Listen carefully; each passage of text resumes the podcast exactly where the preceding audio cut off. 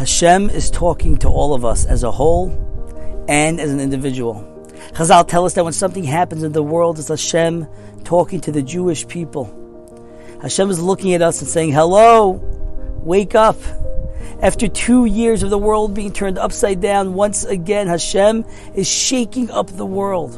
The markets, the infrastructure, the politics. What's going to be?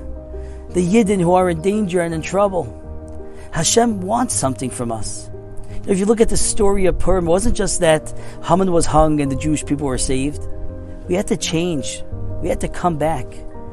If we just now continue planning our day and our events and checking the news once in a while, that's not enough.